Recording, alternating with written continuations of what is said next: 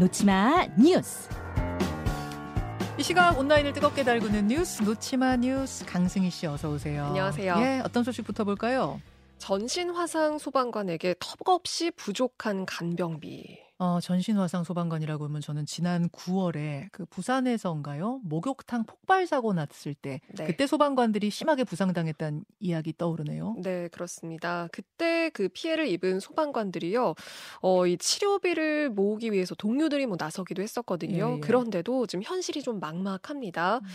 얼굴, 양팔, 양다리 뭐 크게 화상을 입어서 입원 치료를 받아야 하는 상황이고요. 혼자서는 아무래도 거동이 불편합니다. 음. 그런데 치료비도 치료비지만 간병비 문제가 또 복병인데요. 정부의 간병비 지원 제도가 있기는 합니다. 네. 공무원 재해 보상법에 따라서 하루에 4만 4천 원에서 6만 7천 원까지 그러니까 그 등급 에 따라서 받을 수 있는 지원금이 있거든요. 예, 예. 그런데 현실적으로 필요한 간병비는 하루에 15만 원입니다. 음. 그러니까 나머지 10만 원 정도를 매일매일 자부담을 해야 되는 상황입니다. 그러니까 치료비는 정부에서 지원을 해 주는데 간병비가 부족하다 이런 거군요. 네. 어, 보상 금액에다가 그런데 받을 수 있는 기준이 너무 까다롭다 이런 지적도 나오는데요. 어, 이상, 우선 그 화상의 경우에는 35% 이상 화상을 입었을 경우에 간병료를 지원을 받을 수 있고요. 음. 그리고 기준도 한 10가지 정도가 있습니다. 그런데 좀 까다로워요. 뭐 두 손가락을 잃거나 두 눈이 실명되거나 좀 까다로운 요건들이 있습니다. 음. 특히 소방관들은 공무 수행 중에 아무래도 심각한 부상을 당하는 일이 적지가 않은데 그렇죠. 간병비 지급 기준이 14년째 바뀌질 않고 있습니다. 음. 이렇게 때마다 동료들의 도움에 뭔가 기댈 수는 없는 그런 노릇이고요. 소방관 처우개선 이 정작 써야 할 곳에 세금을 좀 쓰자. 안 그러면은 누가 목숨 걸고 음. 일하려고 하겠냐. 뭐 이런 의견들이 많았습니다. 사실은 소방관 처우 개선 문제는 그 소방 장갑부터 시작해서 계속 이야기가 나왔던 거라서 점차 좋아지는 걸로는 알고 있는데 또 간병비라는 구멍이 있었네요. 음, 네. 다음으로 가죠. 싹둑 잘린 도시가스 호스. 도시가스는 어 이거는 뭐 밸브 단속도 철저하게 해야 되는 건데 싹둑 뭘 잘랐다는 게 무슨 말이에요? 그 가스가 지나가는 관이 그냥 뚝 잘려 버렸거든요. 예, 지난 10일 새벽에 경기도 수원시 오피스텔 건물에서 일어난 일입니다. 예. 어, 한 20대 남성이요. 가위로 이 도시가스가 지나가는 호수 중간을 뚝 잘라버렸어요. 왜요? 배달 음식만 먹으니까 가스를 사용할 필요가 없다. 이런 이야기를 했습니다. 잠깐 이게 무슨 말이에요? 아, 잠깐 자초지종 설명 좀 해주세요. 어, 그러니까 사실 내가 이 뭐 가스를 쓸 필요가 없으니까 나는 네. 이거를 잘라버렸다라는 게 그 이 남성의 이유였거든요. 아, 나는 쓸 일이 없으니까. 네. 어. 이유는 그랬습니다. 그런데 상황은 정말 심각했어요. 예.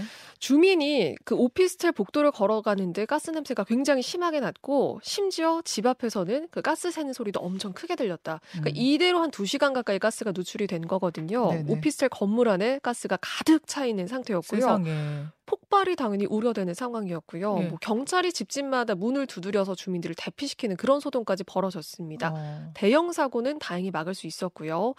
어, 이 20대 남성이 현행범으로 체포가 됐는데 아까 말씀드렸다시피 그 진술은 그렇게 했어요. 그게 저- 다예요? 네. 아니 배달 음식을 나는 먹기 때문에 가스가 필요 없다 그럼 가스 안 쓰면 되는 거고 밸브 잠가 놓으면 되는 거지 저걸 왜 잘라요? 네. 그러니까 상식적으로는 정말 이해가 되지 않는 답변인데 어, 일각에서는 뭔가 의도가 있었던 게 아니냐.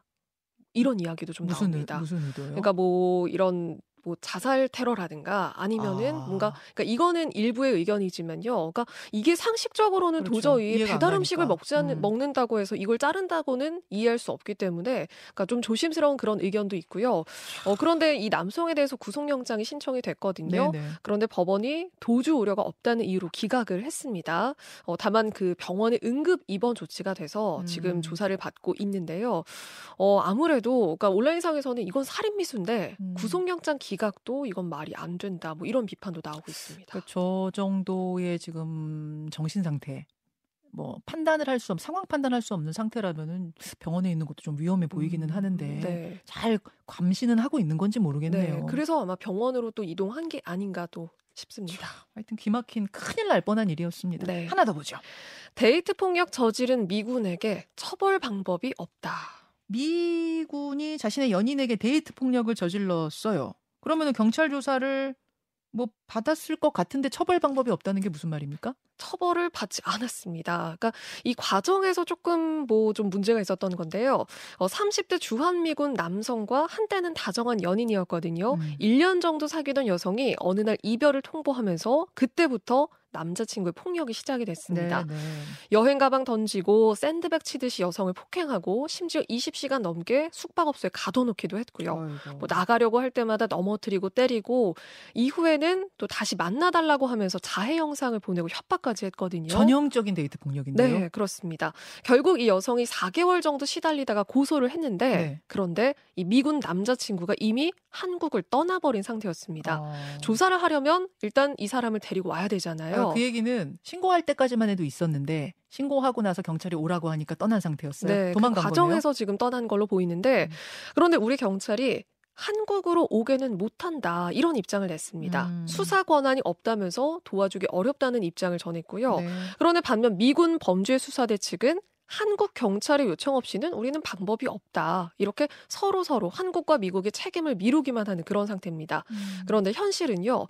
우리나라 수사기관이 미군을 직접 수사할 수 있습니다. 그런데 실제로 이게 수사로 이어지기가 좀 어렵다고 합니다. 아니 그리고 지금 미국으로 도망을 갔다면서요. 이러면 현실적으로 굉장히 어려워요. 음. 강제 송환을 해가지고 우리가 처벌하겠다, 우리가 조사하겠다 해야 되게 해야 되는데 이 사람 미국 시민권자일 거 아니에요. 네. 근데 미국으로 떠난 거잖아요. 이러면 현실적으로 쉽지 않은 건 맞습니다. 있습니다. 여성이 상당히 답답한 처지가 됐겠네요. 네, 그렇습니다. 그러면서 온라인상에서 떠들썩한 이 뉴스까지 강승희 씨 수고하셨습니다. 고맙습니다.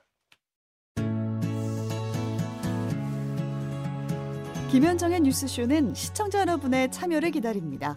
구독과 좋아요, 댓글 잊지 않으셨죠? 알림 설정을 해두시면 평일 아침 7시 20분 실시간 라이브도 참여하실 수 있습니다.